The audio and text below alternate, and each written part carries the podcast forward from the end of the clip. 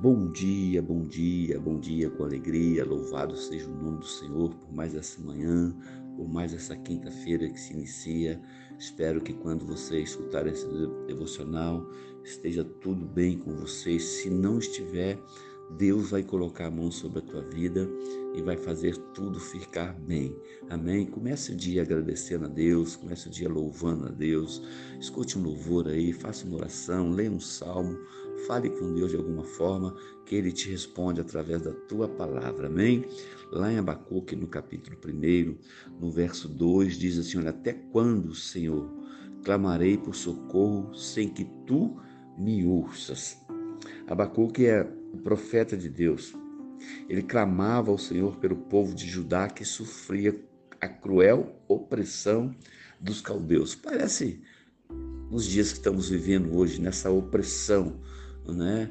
Eles querendo colocar na nossa mente, na nossa cabeça, um monte de coisa. E um povo que adorava outros deuses, mas por causa da desobediência do seu povo, o Senhor não podia intervir. Olha que interessante, meu irmão. O Senhor não pode intervir diante da nossa desobediência. E Abacuque, afligido por essa situação, o profeta clama: Até quando, Senhor? E depois de expressar a sua angústia, ele se afasta e espera em silêncio pela resposta.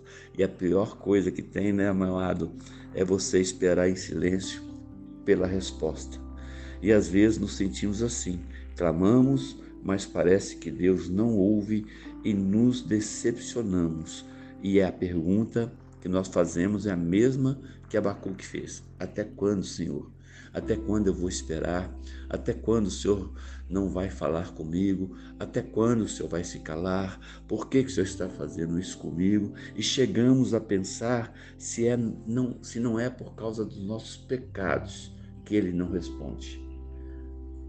Eu, na minha pouca inteligência aqui, eu acho que não é por causa do, dos pecados, porque nós nascemos do pecado, mas é mais pela nossa desobediência de não pedir a direção de Deus antes de qualquer decisão. E ele não responde.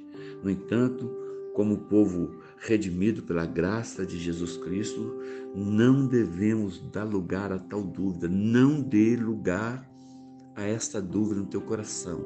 Se Deus não está te respondendo, não é por causa do seu pecado, porque Ele veio ao mundo por causa do nosso pecado. Ele é o único que nos perdoou, perdoou verdadeiramente porque ele diz lá em 1 João, capítulo 1, versículo 9, se nós confessarmos os nossos pecados, ele é fiel e justo para perdoar os pecados e nos purificar de toda injustiça.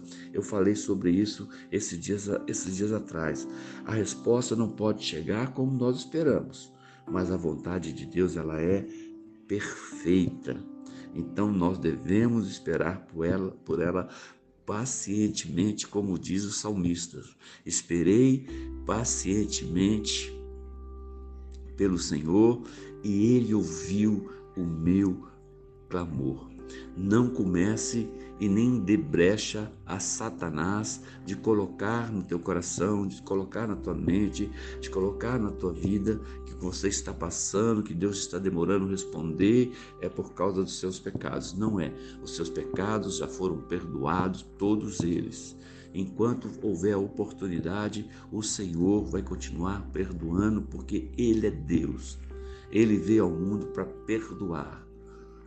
Ele veio ao mundo por mim e por você.